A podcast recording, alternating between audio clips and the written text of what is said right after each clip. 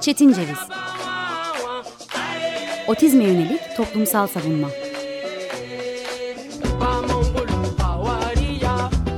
Hazırlayan ve sunan Deniz Yazgan. Zorlu Holding Sürdürülebilirlik Platformu Akıllı Hayat 2030, herkes için daha yaşanabilir bir dünya diler. Merhabalar, 94.9 Açık Radyo'dayız. Bugün 18 Aralık 2019 Çarşamba günü değil.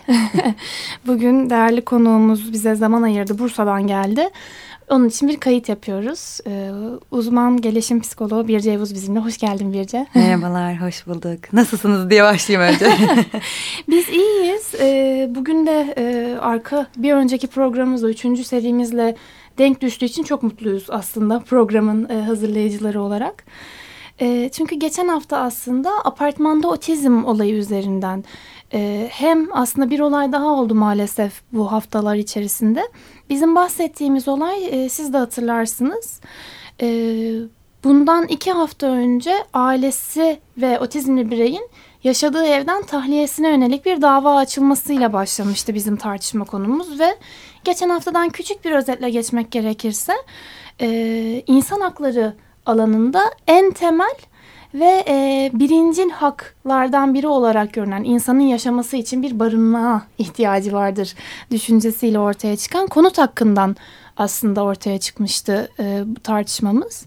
Ve ardından maalesef 10 e, gün sonra ondan yaklaşık Denizli'de e, aynı apartmanda oturan kişi otizmli bireyin yaşadığı eve maalesef aşağı gidip kapının eşeğin, eşiğinde bıçak gösterme suretiyle aslında bıçak çekme olarak adlandırdığımız durumda bir e, silah bir araç göstererek e, tehditte bulundu. Bu tehdit yaşama yönelik bir tehditti.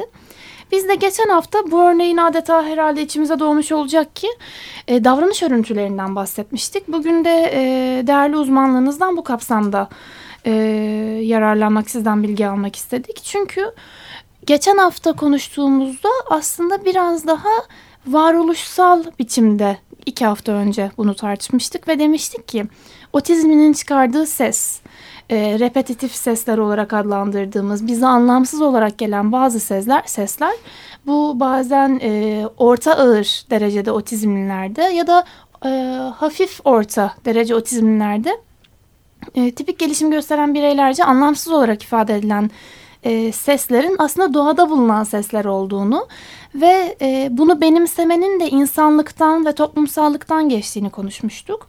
Ama elbette e, amacımız burada otizmi güzellemek değil ya da e, otizme yönelik bir e, büyü dünyası, bir masalsı dünya yaratmak değil. Çünkü e, biz hep otizmin ve otizmli bireyin toplumda realize edilmesini, toplumda gerçeklik bulmasını, kendini var edebilmesini e, tartışırız. Aslında İnsan Hakları Avrupa Sözleşmesi'nin 8. maddesi de e, hem içkinliğinde hem de içtihatlarında e, çok önemli biçimde kişinin kendini var edebilmesinden söz eder. Elbette otizm de bundan ayrı bir mevzu değil. O yüzden e, ben girizgahı fazla uzun tutmadan e, se, sizi de sessizliğe bu kadar gark etmeden şununla başlamak isterim. E, otizmle yönelik belli bazı davranışlar vardır. Bunu o yüzden biz örüntü, tekrarlayan davranış deme gereği duyuyoruz. E, bir eğitimci olarak, özel eğitimci ve bu alanın uzmanı bir psikolog olarak sizce e, belli bazı davranışları masalsılaştırmadan gerek eğitimle gerek aile içi davranış biçimleriyle önlemek gerekir mi ya da önlemek yerine başka bir kelime mi seçmek gerekir? Şimdi aslında genelde e, karşılaştığımız problemin e, ya da çıkardığı seslerden yola çıkacak olursak sebebini önce bulmak gerekiyor. Yani bu da dürtüsel bir davranış mı, duyusal bir arayış mı? Bazen çocuklar işitsel olarak ciddi bir arayış içerisinde bulunuyorlar ve bunu kendi sesiyle yapmaya çalışıyorlar. E, bu problem davranışın ana temel sebebini bulmalıyız ve orayı doyurmalıyız. Zaten hmm. doyurduğumuz çocukta bu ihtiyaç kalmadığı için e, durdurmuş olmuyoruz da çocuğu doyurmuş oluyoruz. Hı hı. Ama bazen bunlar tamamen problem davranış olarak ortaya çıkıyor. Yani herhangi bir amacı olmadan e, çok öfkelendiği zaman bağırmak şeklinde. Hı hı. Evet bu problem davranış olarak kabul ediyoruz ve davranış terapisinde UDA'da e, bunu durduruyoruz. E, bunu öğreterek durduruyoruz. E, bazı çocuklar için geliştirdiğimiz her çocuk zaten bireysel farklılıkları var. Her çocuk için söylemiyorum bunu birkaç örnek olarak üzerinden gideceğim. Ee, örneğin çok e, ciddi bir stereotipik davranışı olan bir öğrencimiz vardı ve e, mümkün değil bunu kesemiyordu. E, bunu onu rahatlatmak için bir alan oluşturup dedik ki bu alanda kendini rahatlatabilirsin. E, ve çırpıştığında rahatlayıp kendini daha iyi hissediyor. Bir süre sonra oraya gitme süresi yavaş yavaş azaldı. Geldiğinde yanımızda yapmıyordu. E, bu zaman zaman zaman zaman zaman zaman minimum seviyeye indi. Ama hala dürtüsel ihtiyacı var mı? Evet var. Çünkü o içten gelen e, bir duyguyla geliyor ona. E, tamamen ket vurduk mu? Tamamen ket vurmadık. E, ama anlamlı bir hale getirmeye çalışıyoruz genelde e, dürtüsel davranışları eğer anlamlı hale getirilebilecek bir davranış değilse örneğin çocuğun vurma davranışı varsa tabii ki bunu durduruyoruz. Çünkü amacımız ne? Çocuğu topluma katmak istiyoruz ve bu çocuğun okula gitmesi gerekiyor. Ee, okulda arkadaşlarına vurması e, nasıl ki bizim otizmli çocuklarımıza bunu yapması istemiyoruz. Normal gelişme de böyle bir şey. Aa, o çocuk e, işte otizm tanısı var e, diye vurma hakkına sahip değil. Hı hı. E, tabii ki e, daha sakin, daha sabırla yaklaşıyoruz bu problemi çözebilmek için. İşte tipik gelişim gösteren bir çocuğa bu davranışı yapmamasının e, açıklayabilirsiniz, anlatabilirsiniz ve bir sonraki seferde bunu yapmadığını görebilirsiniz. E, otizmde belki beş kere açıklayacaksınız. Belki on kere yeni bir yöntem bulmanız gerekecek. Hı hı. E, ama çoğunlukla zaten bir sonuç elde ediyoruz. Yani ee, biz zaten şuna bakmıyoruz Deniz. Yani çocuk ağır otizm, hafif otizm işte ne kadar semptom gösteriyor. Biz e, çocuğun gelişimsel eksikliklerine bakıyoruz. Hı hı. Yani bu çocuk e, hangi alanda eksik? Zaten üç ayrı alanda değerlendiriyoruz. En azından kendi ekibim olarak söyleyeyim. Çocuğu duysal olarak değerlendiriyor ergoterapistimiz. E, hareket anlamında, denge anlamında, e, dikkati sürdürme anlamında, e, koordinasyon anlamında değerlendiriyor. E, bir floor time terapistimiz var, e, sosyal ilişkisel e, değerlendiriyor. Yani bu çocuk oyun oynamayı biliyor mu? Hı hı. E, oyun oynama isteği var mı? Oyun oynarken yalnız başına mı oynamayı tercih ediyor tekrarlı hareketlerle yoksa karşısındakiyle iletişim halinde mi? E, iletişim zincirleri ne kadar kırılmadan devam ediyor bunu değerlendiriyoruz. Bir de özel eğitim yani bilişsel alanlarda hı hı. çocuğu değerlendiriyoruz ve hepimiz ayrı ayrı e, şey çıkartıyoruz. Bilişsel süreçlerde işte e, ne kadar eksikliğimiz var, neleri tamamlamamız lazım. Bunun için kısa süreli hedefler, uzun süreli hedefler konuluyor ve çalışmaya başlanıyor. Yani bir çocuk e, ağır otizmli olduğunu düşünürsek hangi becerileri yok? En ana temel beceriden başlıyoruz. İşte e, taklit becerisi yok. Taklit becerisi olmayan bir çocuktan e, ne kadar konuşma çalışabilirsiniz? A de dediğiniz hmm, çocuğa hmm, taklit etmeyi bilmiyorsa diyemeyecek en temel e, beceriden başlıyoruz o yüzden. E, tabii yine iletişimsel beceriler de aynı şekilde kendi Hı -hı. alanında uzman arkadaşlarımız. Gelişimsel eksikliklerine göre destekliyoruz çocukları. Eğer stereotipik davranışları varsa, dürtüsel Hı -hı. davranışları varsa bu da onun sıklığıyla tekrar programlanıyor. Hı -hı. Ee, işte yavaş yavaş kopartıyoruz çocuktan bir şeyi. Yani Hı -hı.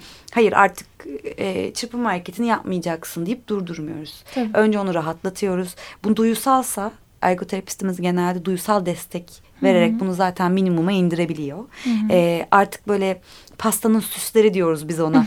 e, iletişimsel becerilerde ve e, er, duysal bölümlerde pastanın süsleri kaldığında onları kırmak daha kolay oluyor. Ama bir çocuğun duysal bir eksikliği varsa hı hı. istediğiniz davranış müdahalesinde bulunun.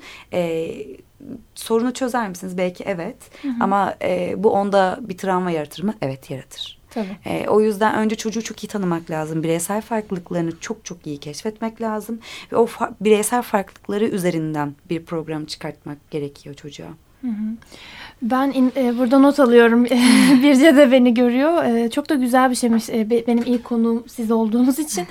E, şunları aslında tartışmak istedim. E, benim de çıkış noktalarımdan bir tanesi e, sönümlenmesi gereken ve gerekmeyen dürtüsellik Hı. davranışıydı ve doyurmak e, benzetmesi analojisi çok hoşuma gitti. E, şu bakımdan belli bazı yerlerde özellikle otizmli bireylere toplum alanında gördüğümüz ve e, travma yaratıcı davranıştan da bahsettik hazır.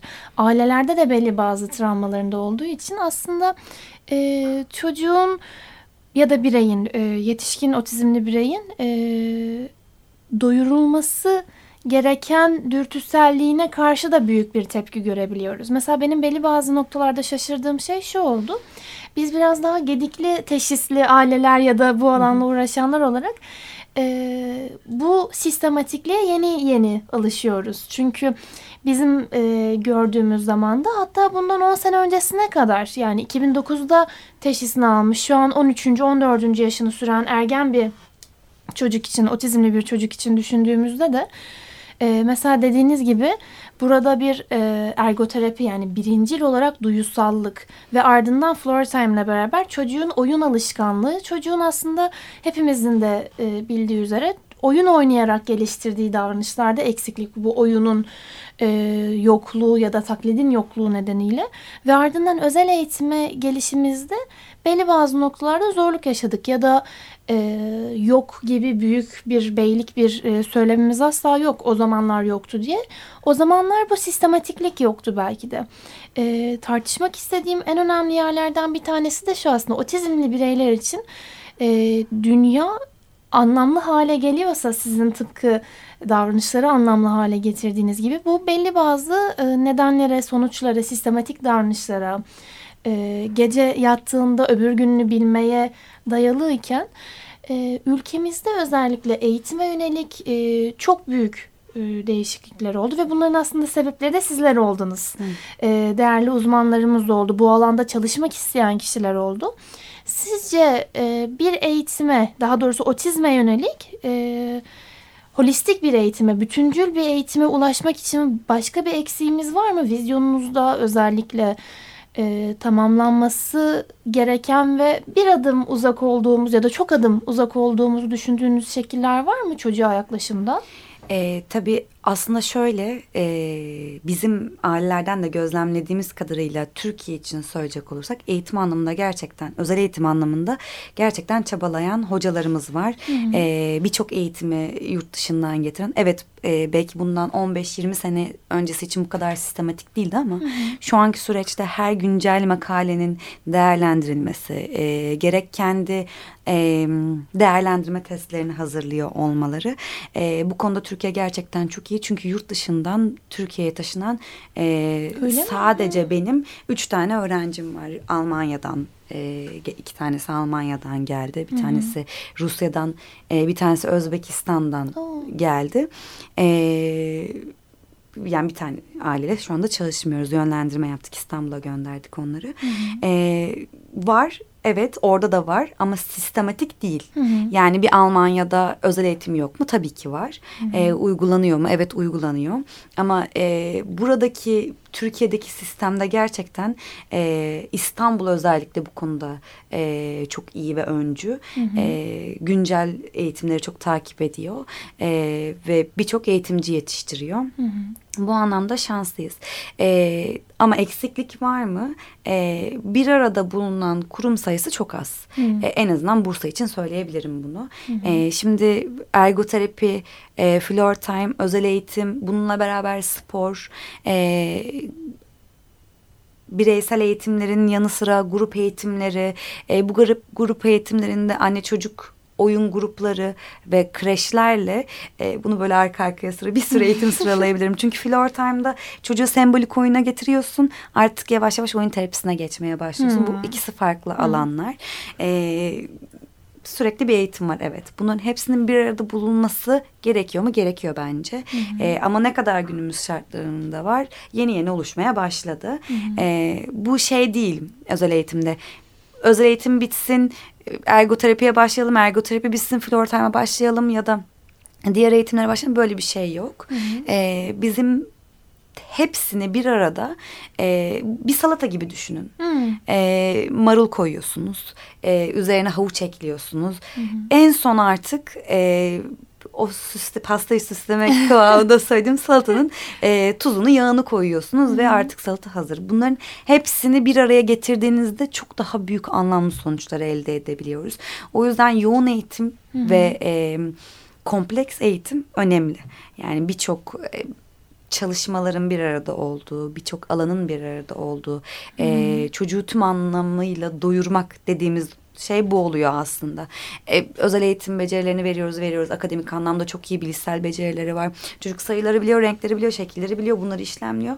Ama iletişimi yok. E, o zaman kullandığı becerileri dışarı vurumu e, kısıtlı kalıyor. Ya da e, çocuğun çok ciddi dürtüsel problemleri var, duysal eksikliklerinden kaynaklı.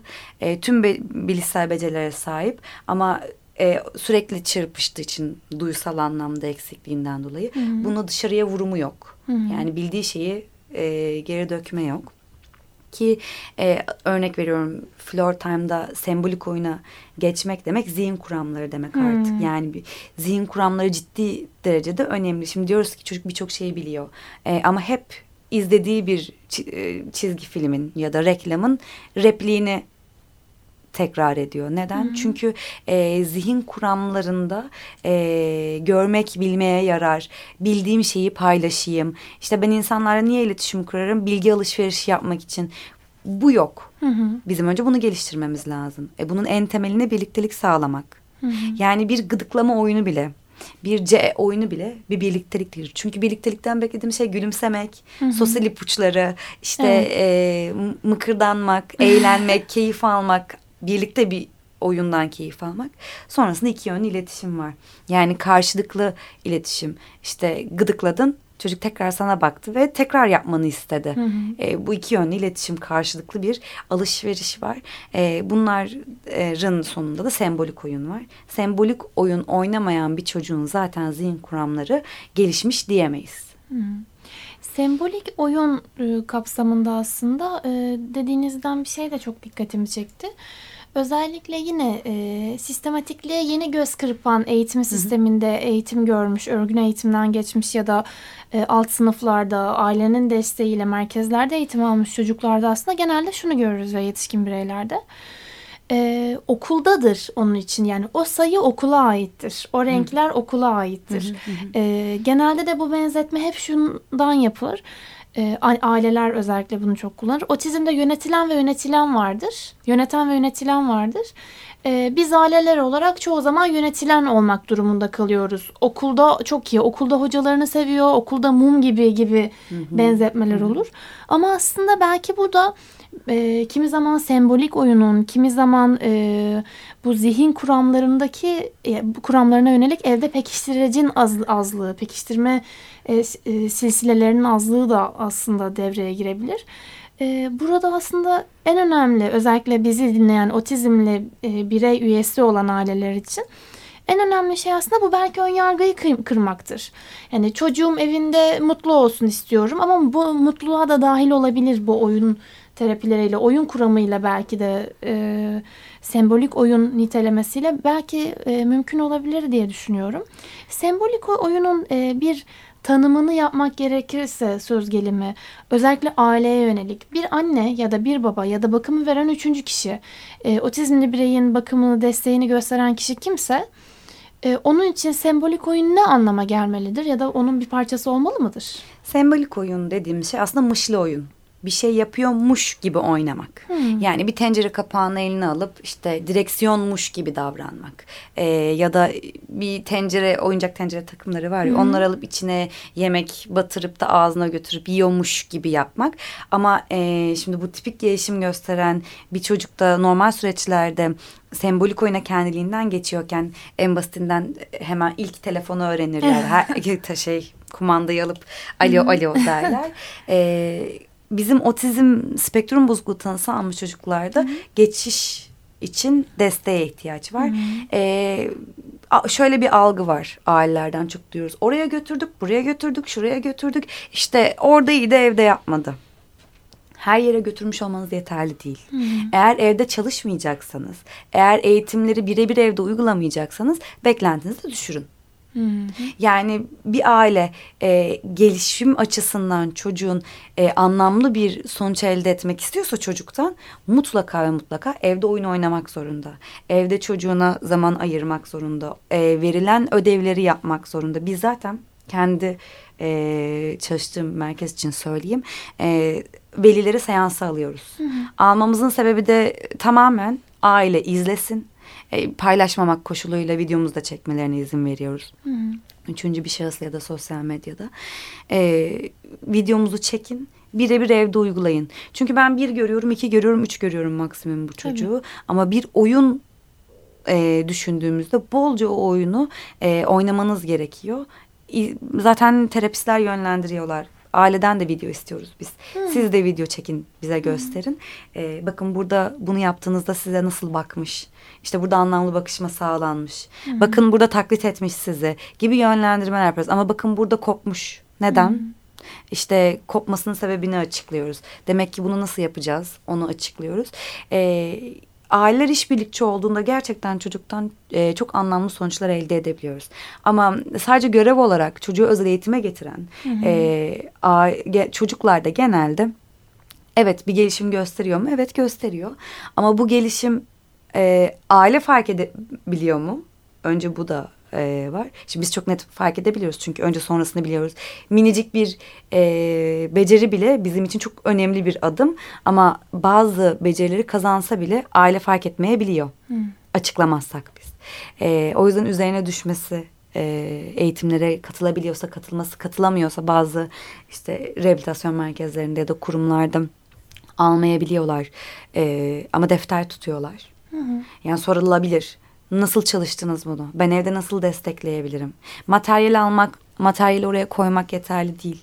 Alıyorsanız birlikte çalışacaksınız. Nasıl çalışacağınızı bileceksiniz. Ee, şimdi özel eğitimle floor time apayrı şeyler. Tabii. Tamamen birbirinden ayırmak gerekiyor.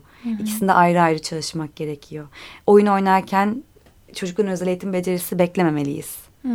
En temel şeyimiz. Yani e, floor time'ın en temel temel şeyi o. Çocuğu takip ediyorsun. Çocuk senin değil. Hı.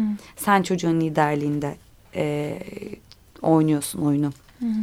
Ama özel eğitimde çocuk senin liderliğinde. E, yönergelerle yapıyorsun eğitimi. E, tabii bunu evde uygulamayan aile çocuk da orada bir rahatlıyor. Hak da veriyorum ailelere bir noktada. Çok yorulduklarını biliyorum.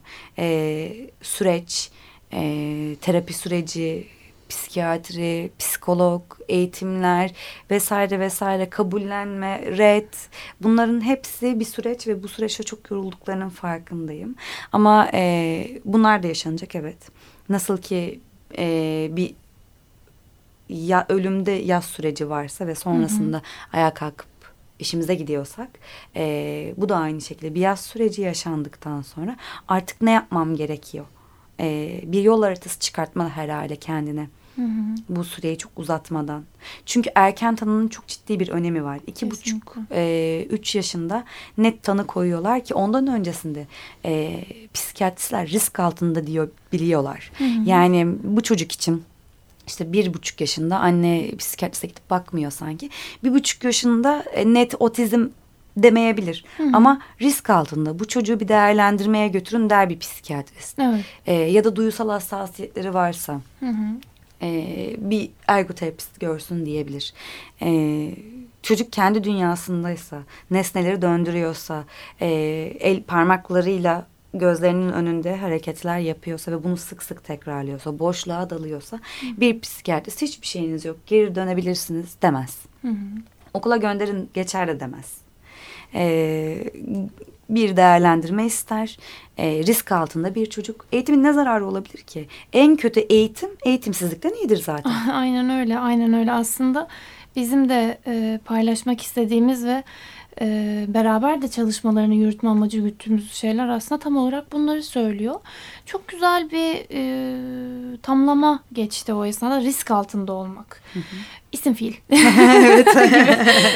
TMC'ler olarak. E, risk altında olmak e, ve önemli olan bir, bir kavramda aslında spektrumdan çıkmak. Spektrumdan çıkan çocuklar gibi bir şey vardır. Son sorumuzda e, sizce spektrumdan çıkmak mümkün mü olsun? E, bu çok net cevap verebileceğim bir şey değil. Çünkü ben psikiyatrist değilim. Ben bir psikoloğum. Ee, yani çıkar çıkmaz diyemem. Ee, bu bizim zaten tanı koyma yetkimiz de yok. Denizciğim. Yani biz sadece bir şeylerden şüpheleniriz. ee, değerlendirmesini yaparız. Eksikliklerini çıkartırız ve psikiyatriste göndeririz. Ve birçok psikiyatristle de zaten e, direkt iletişimimiz vardır. Raporlarımızı okurlar. Ee, daha geniş bir değerlendirmeye onlar da ulaşmış olurlar. Çünkü biz zaten 3 saat değerlendiriyoruz. Bir saatte psikiyatrist değerlendiriyor. Bu bile yetersiz. Yani ilk gördüğümüz çocuğa var yok demek yerine eğitim sürecinde ne kadar hızlı öğreniyor, e, eğitimden ne kadar faydalanıyor buna göre e, aileye cevap vermeyi daha doğru buluyorum. Dediğim gibi psikiyatriste e, yönlendiriyoruz. Psikiyatrist spektrumdan çıkmak üzere dedikleri oluyor mu karşılaştığımız var. E, ama çok uzun bir sürede görmek lazım Tabii, çocukları. kesinlikle. E, yani bir 30 yaşına geldiğinde spektrum eskiden spektrum tanısı almış bir çocuk ne kadar e, etkilenim içerisinde kalmış oluyor. OKB var mı? E, yani obsesif davranışları kalmış mı? Ya da e, tamamen e, normal dediğimiz ki neye göre normal dediğimizde hala açıklanmış değil ama e, bu devam ediyor ama bu çok uzun süreçte takip edilmesi gereken ve bunun içinde tam anlamıyla bir eğitim almış olması gereken bir süreç. Yani çocuk tam anlamıyla bir eğitim almalı ve onun e, sonucunda 30 yaşına geldiğinde spektrumdan çıktıysa ha, nasıl bulgular elde ediyoruz ona bakmalıyız. Çok çok teşekkür ederim. Aslında e, en önemli soru en sona kaldı ve e, ben aydınlandım. Evet ben bu konuda çok uzun süre konuşabilirim aslında. Değil. Bence böyle üç, şey, üç haftada bir, dört haftada Evet. bir biz bu programı beraber hani şeye alalım. Tamam. Ee, İstanbul'a geldikçe hazırlayan Tamam, ve sunan diye, ara ara sunan diye bir başlığımız da var bizim. Ee, bugün de e, Çetin Ceviz serisinin dördüncü programını yapmış olduk. Bugün müzik e, yayınlamadık. Diğer programa iki müziğimiz olsun, borcumuz olsun. Çok teşekkür ediyorum. Ben teşekkür Ee, ediyorum. devamında da ettiğiniz için. beraber olmak üzere. İnşallah. Teşekkürler. İyi günler. İyi günler. Görüşmek üzere. Çetin Ceviz Otizme yönelik toplumsal savunma